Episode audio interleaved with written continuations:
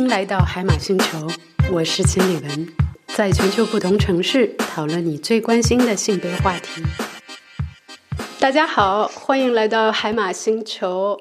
很抱歉，我们的海马星球又停了2个月，因为上一次节目之后我就生病了，然后因为工作的原因各种的就拖到了现在。那么今天我们的节目呢可能换一个形式，我请来了一位我在微博上认识的朋友来跟我讲一讲他的个人经历，而不是一个抽象的问题的讨论。我的这位朋友呢叫做小赖，他现在是一个程序员，对，她就是那种很罕见的女性程序员。今天我就想请小赖给我们讲一讲她的故事。小赖你好。李文你好，欢迎来到海马星球，谢谢你今天参加我们的节目。那么今天我也很高兴能够有你来参加，因为我们平时是很少有机会接触到女性程序员这么一种特殊的存在，你也知道我是什么意思。那么 我也很好奇，我想知道你是在什么样的环境里长大的，你能给我们讲一讲吗？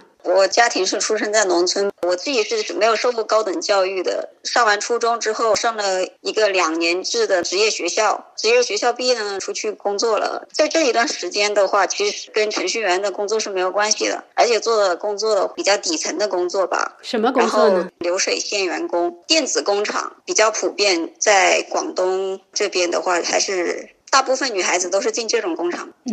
我想问问你，就是在你长大的过程之中，对计算机有过兴趣吗？初中毕业的那个时候，我的职业学校学的专业叫做计算机应用，只是那时候计算机对我来说还是一个比较陌生的东西，因为我是其实上职业学校才开始去学习电脑，开始去学习打字的，也是第一次接触互联网。那个时候是2007年，当时我们其实都不会说对自己的职业有一个什么清晰的认识。我那时候初中老师他来招生的时候，给我一份招生简章，在上面选一个，我大概看了一下，什么有电子商务啊、计算机应用啊，然后我就凭直觉吧，可能说就选了一下计算机应用这样的一个专业。你是初中毕业上的这个职业学校对吧？对。在你初中以前，对自己的未来有过什么设想吗？我初3的时候自己就在考虑毕业了要去做什么。在农村的学校的话，无非就2条路，你要么就毕业了然后去上高中，你考上了高中去上高中，你没有考上可能就直接出去打工。我当时是有机会去上高中的，自己当时选的去上职业学校，是觉得自己可以比较快一点毕业，可以早一点工作，就选的是职业学校。你想早一点工作是因为想早一点赚钱，减轻家里的负担吗？减轻家里的负担，可能一让听起来就是很牺牲很奉献的精神吧。我当时主要是觉得在家里这个环境下很不开心生活的，然后就很想逃离这样一个家庭然后我就想早点自己经济独立这样子。明白。你觉得不开心主要的原因是什么呢？我的家庭结构我刚刚没说吧，一个是经济原因，就是上学的时候比较困难，家里还有一个就是父母对于自己的男孩子和女孩子的期望不一样，对男孩子和女孩子的关注不一样。所以你是有兄弟的是吧？对，家里就是3个女孩子，然后有1个男孩子，第4个是男孩子。男孩子最小的，我是长女。 对，也就是说爸爸妈妈真的是想要儿子，一直生了3个女儿，最后终于生了1个儿子，是这样的状况吗？对，这在农村也是很普遍的现象哈。可以说是很普遍，因为我当时同班同学里面就有跟我一样的女孩子结婚，但是第1个、第2个生到男孩子他不会生这么多，像我们这种就比较少一点。我也可以想象在这样的家庭里面可能给男孩子的关注和资源上的倾斜应该是比较多的。但是基本上你们家的女孩子都还是接受了义务教育的对吧？对。那你的弟弟后来上了大学吗？没有啊，因为他是不喜欢学习，他职业学校都没有上，初中毕业就出去打工了。那你的爸爸妈妈会因此感到失望吗？可能对于他们来说，跟我一个大学生那种情况已经是很少了。如果有一个能上的话，他当然是很开心。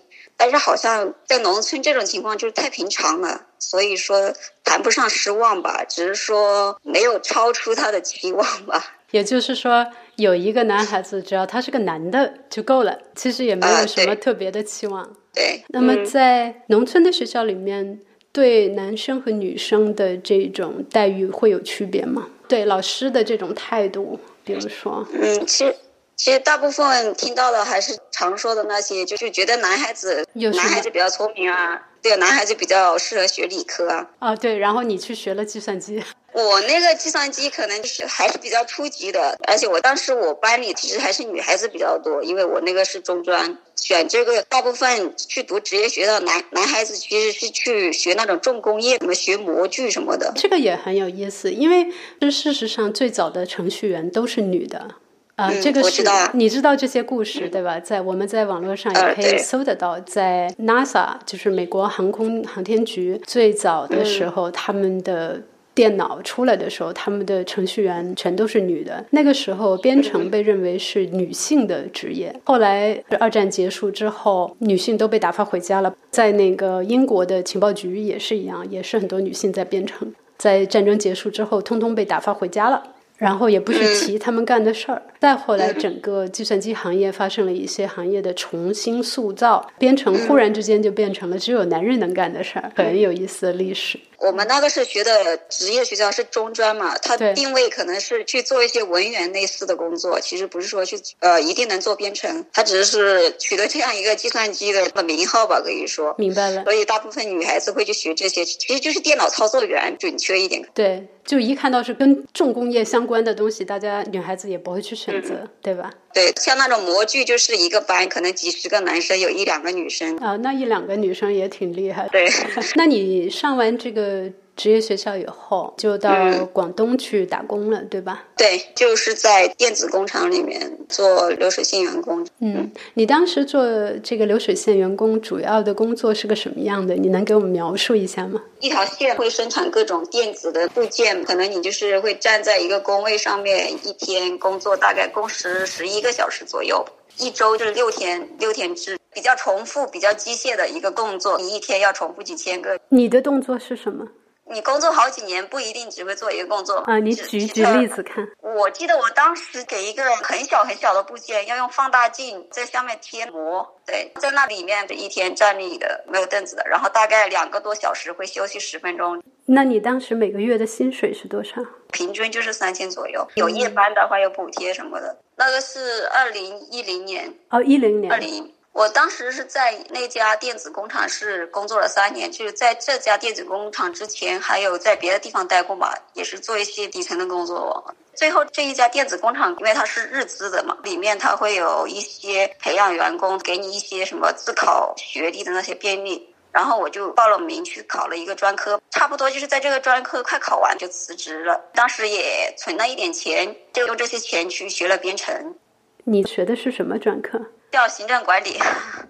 因为当时之所以报考这个专业，他是说有奖学金的，所以我是看他有奖学金，所以是报的这个专业，而其他的没有奖学金，所以我就没有报。那你很棒啊，因为在那么繁重的工作情况下，你拿什么时间来学习啊？就文科嘛，其实我记得大概很多就是在做题，在背诵，没有英语和数学这种比较硬核的知识。对，但是依然是需要做题和背诵的。你拿什么时间来做题和背诵？就一周有一天休息啊，然后就拿那一天。然后我大概考了2年吧，然后就拿到证了。也就是你那2年里面基本上没有任何的娱乐休闲的时间了。我本身人也比较宅吧，其实我不考证的时候，大概也不怎么喜欢出门的人。我个人的性格可能是不善于交朋友的那种，但是我个性还是比较温和，周围的女孩子我感觉对我比较友善的，后面在这家工厂相处的，只是说分开之后就没有相关的话题可以聊去了，这个关系就不会维系。他们可能也很少有人去做程序员。那么后来你说到你离开日资企业以后自己去上了一个培训班，你能给我讲讲为什么去选择了这么一个培训班的吗？其实我一直在找机会给自己换一种生存方式，就想去学一点其他的东西。当时是在想的时候，有没有什么会计啊、财务啊什么的去培训，我在网上浏览。突然就发现了编程，因为他当时的广告他是说零首付还可以包就业，他是这样的几个关键字、哦、然后我就所以关键字是零首付分期包就业。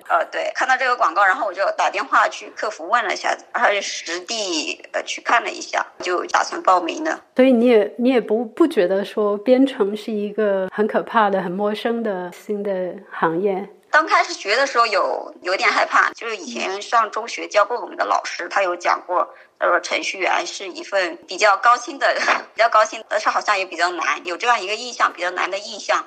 然后我去学的时候还是比较害怕的，但是内心还是有一种破釜沉舟的那种心情去的吧。对，就是最坏就大不了赔几万，然后学到点东西，如果实在救不了也就自己再慢慢学嘛，再慢慢找嘛。哦，那你还是花了几万块钱的，也不便宜哈。哦，对啊，你首先辞了工作，然后光学费就很贵啊，然后还有生活费。对。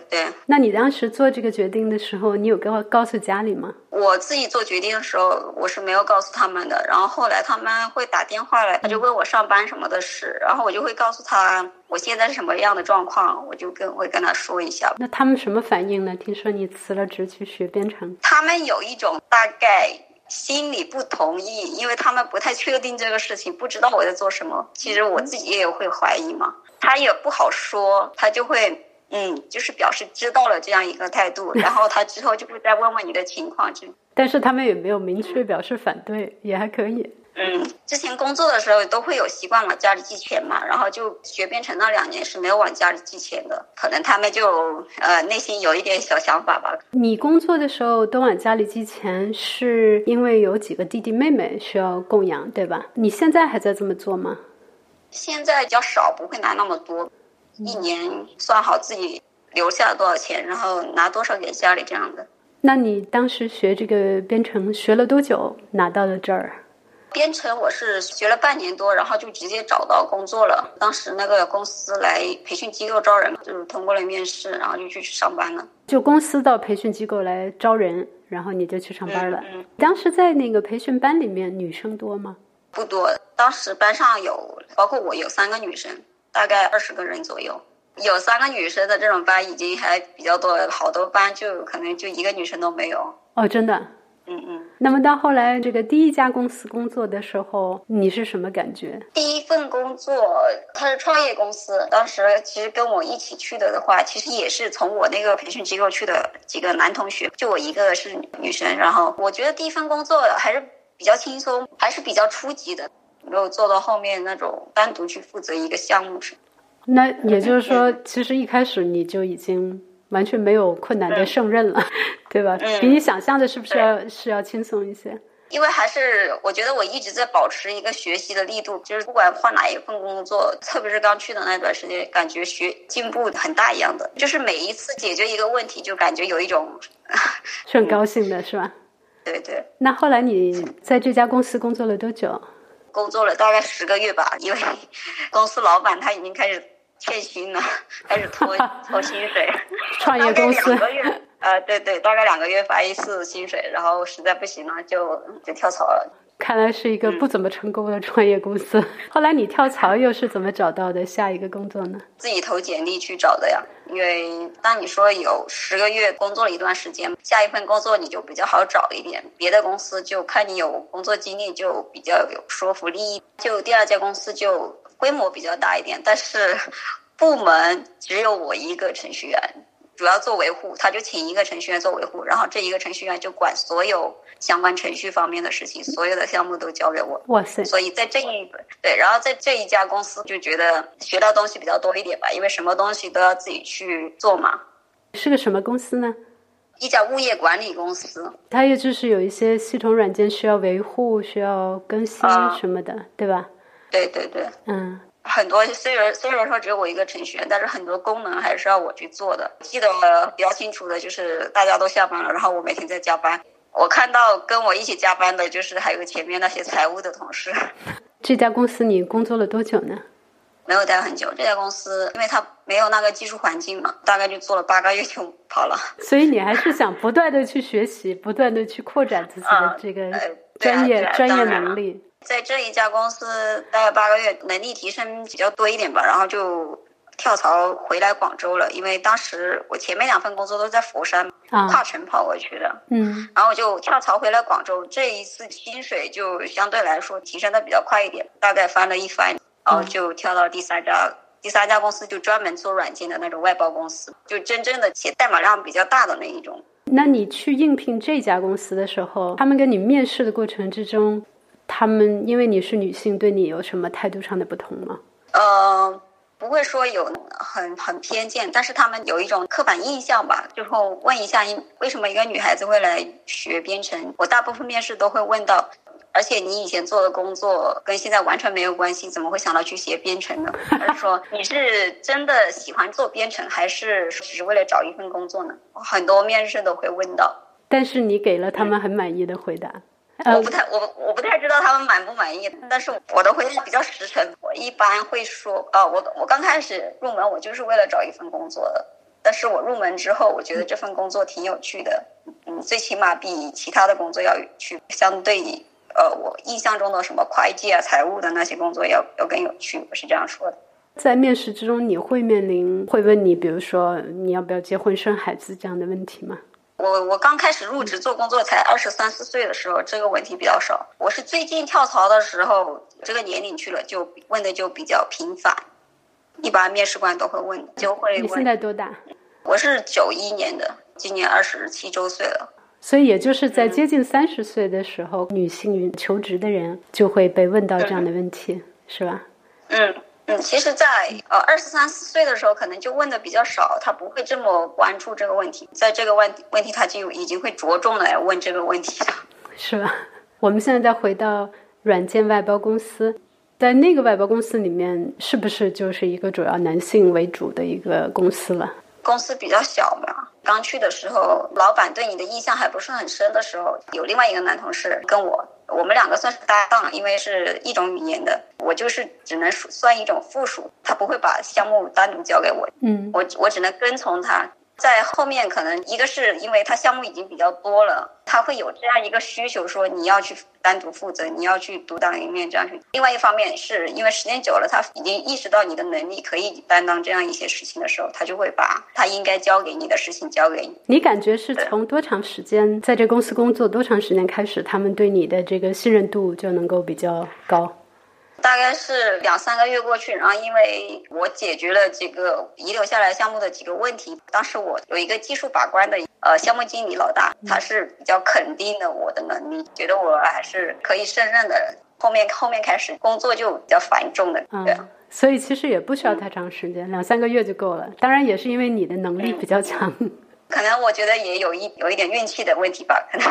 这是我经常听到的典型的女生对表扬的一个反应。女生对表扬的反应一般是经常都是会说因为是运气，因为是环境，因为是什么什么，很少会理直气壮的说对就是因为我能干。好像很难就像男生那样说，就觉得完全是由自己的能力学。我觉得如果真的是这样的话，我觉得也不太理性吧，就觉得对，我作为一个女生我也同意你的看法。但是可能有些时候也是要肯定自己的能力和付出，对吧？这个软件外包公司里面男女的比例是怎么样的？测试的话它会有女生比较多一点，但是编程的话还是比较少，就写代码的还是比较少。我当时那公司就2个女生，一个 Java 有一个女生，然后我这个语言的又是只有我一个女生。那有多少男生呢？基本就都是男生。这个软件公司它就10多个人的公司，就10多个人。OK， 里面2个女生。对，然后就到我最近刚入职的这家公司。这个是什么公司？也是一个互联网外包公司，但不是纯外包的，有自己的产品，大概有上百个人的规模。那么里面有多少女程序员呢？在这家公司我看到女程序员还蛮多的，它有不同的语言，不同部门的，我每一个部门我都看到了有1、2个女生。就像我们这个部门我大概7、8个人，我看到有3个女生。这个现象非常有意思，也就是你随着你不断的跳槽发现了越来越多的女性同行。对啊，就我还是刚来，在熟悉环境，在熟悉工作，还是一个跟从者的角色。到迄今为止，我感觉你作为一个女程序员的工作还是蛮顺利的，至少通过你的描述来说是相当顺利的。那当然我也不知道，我们也很难从你的描述中会知道你在里面付出了多少的努力，有多少时间和心力都放在了去学习和工作上。你生活之中最大的乐趣是什么？可能就休息，待在家里吧。我觉得就不要出去社交，就是一种休息。就在公司，因为对你的服装那些肯定都会有要求的，然后加上要早起。所以你真是一个理想的程序员，好像所有的典型的程序员都是不太喜欢社交的。可能是这种性格，然后就比较偏向喜欢这样的工作吧。那你在编程之中，你最喜欢的是什么？其实程序员他分工很细的，不同的语言它又分前端和后台，就后台就一般说的服务器嘛。我的分工我一直是做后台块的，前端也会涉及一点。最感兴趣的话，我最近对那个游戏比较感兴趣，前端 H5 的那种小游戏，开始在储备这一方面的知识，已经开始有了3-4年的那个工作经验，开始有这一方面的基础。因为以前觉得做游戏很难嘛，就不会去想到说一入门就要去做游戏，但是现在感觉就是有了这一基础，然后我觉得自己可以试一试。当你想到计算机的语言和当你想到日常对话的语言的时候，哪一样对你来说更容易一些？我刚开始学编程的时候，我就觉得学编程就是一种翻译，就是把你人的语言翻译成机器语，让这个电脑明白你的意思，它去执行你的这个意思。但是你说人的语言更有趣还是机器语言更有趣嘛？我就觉得没有办法比吧，因为我不喜欢社交，你要面对那个人和人之间，要把握的那种度把握不好，但语言的话我没法说。那么在编程的时候，你是不需要把握这些度的。对，不管一个程序怎样，只要它能运行起来，说明就是你是对的，但是有没有更好的方式，这个就还有待去发掘吧。因为你前一阵子给我介绍过一个有这么一个网络社区，是专门由女程序员组成的。那个是网络上有一个叫做陈斌的这样一个人，他就发起了一个程序员计划嘛。他当时是这样说的，他是说因为程序员的收入是比较高，如果女性去学习有利于提高女性的地位，就是提高女性的收入嘛。因为他自己是编程的，然后后面开了公司，就发起了这样一个计划，免费教14岁以上的女性来学编程。他也建立了一个相关这样的社区，还有开发了这些程序员 APP 这些。它这个项目的名字叫程序员，员是那个名媛的媛，对吧？女字旁一个。对。这里面其实有很多有很厉害的程序员的。我当时参加了计划，它是一个，因为去年这2年机器学习比较火嘛，那一个女孩子她做前端的，其实她还不是学计算机的，她是学生物的，然后做了前端。机器学习那个时候就很火，她就对这个很感兴趣，她就自己发起了这样一个活动。就组一个群，大家都来深度学习的一个课程，在网上自学。他就每天规定我们要去打卡，不打卡就踢出去这样的。他自己很厉害的，9月份开始的吧，就靠在网上有一个很有名的那个网站，就在那上面看那个课程，叫做 C-Source。今年年初他找到了工作，而且是真的在进入了这个人工智能这个行业了，他已经成为算法工程师了。而是他之前的工作只是做了一个两年左右的前端吧。那真的是我们的成熟。对，也是学习能力比较强。对，然后他有一定基础，因为我当时我也在里面学，就硬着头皮学了。但是我最大的阻碍就是英语和数学，因为我的文化基础还是太低了吧，所以我最近在想要不要先把英语就先提升上去。对，英语的确是一个问题哈，因为编程很多语言用的是英文。对我来说还是要花费比较多时间的，因为没有高中基础嘛，可能要补的话就从比较弱的地方开始补起了。那你在那个女性程序员的社群里面，它那里面的氛围怎么样？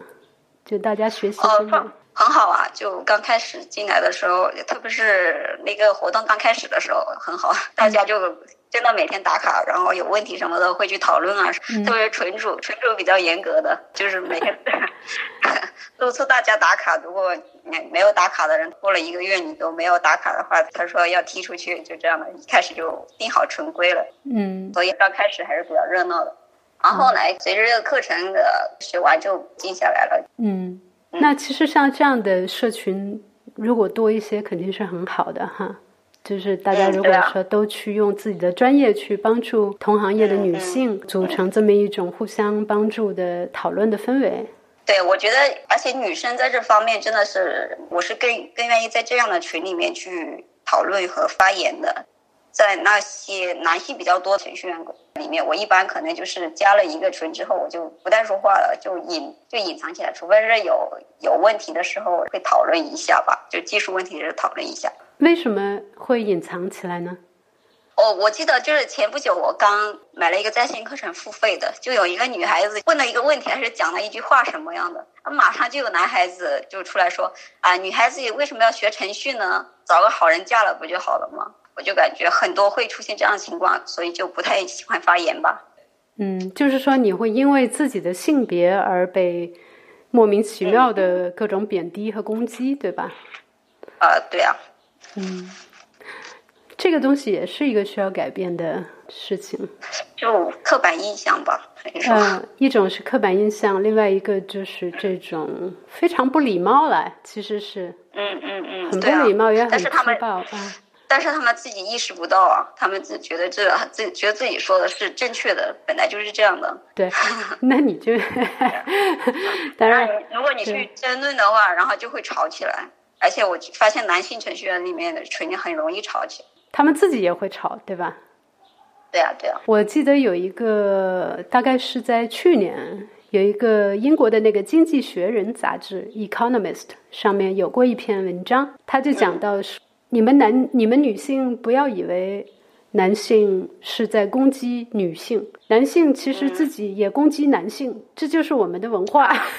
对啊对啊，他们就是比较有那种征服欲的，一定要赢这样子。对，但是事实上你觉得，就是我们也很客观的来讨论这个问题，你觉得他们一定要赢的这种态度，对他们的专业真的有很大的好处吗？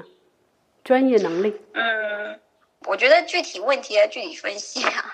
就你不能说这种态度对他所有的专业就有问题，不过可能大部分时候就会让他觉得比较让人信服吧。对，至少表面上，对，表面上他会第一印象。他说的斩钉截铁，那肯定你说的犹豫的人就是对吧？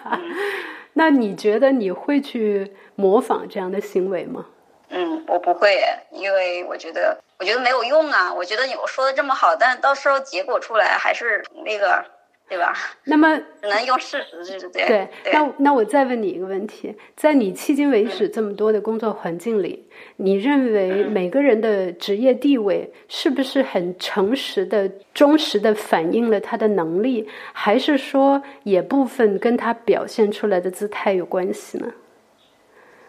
我觉得跟姿态有很大的关系吧。很多人就说叫气场吧，就是很多人他就有那种领导风范的人，他就更容易成为领导人，但是如果很多就喜欢默默做事的那种的，那就叫实干的那种嘛。然后你可能就因为我去面试的时候也很多人就会问到你的职业规划是什么，他问的其实就是说你打算是做技术呢，以后就一直做技术呢，还是说有往管理这一方面去发展这样的。但是我每次回答我都说我更想往技术方面发展。这也是你个人的性格。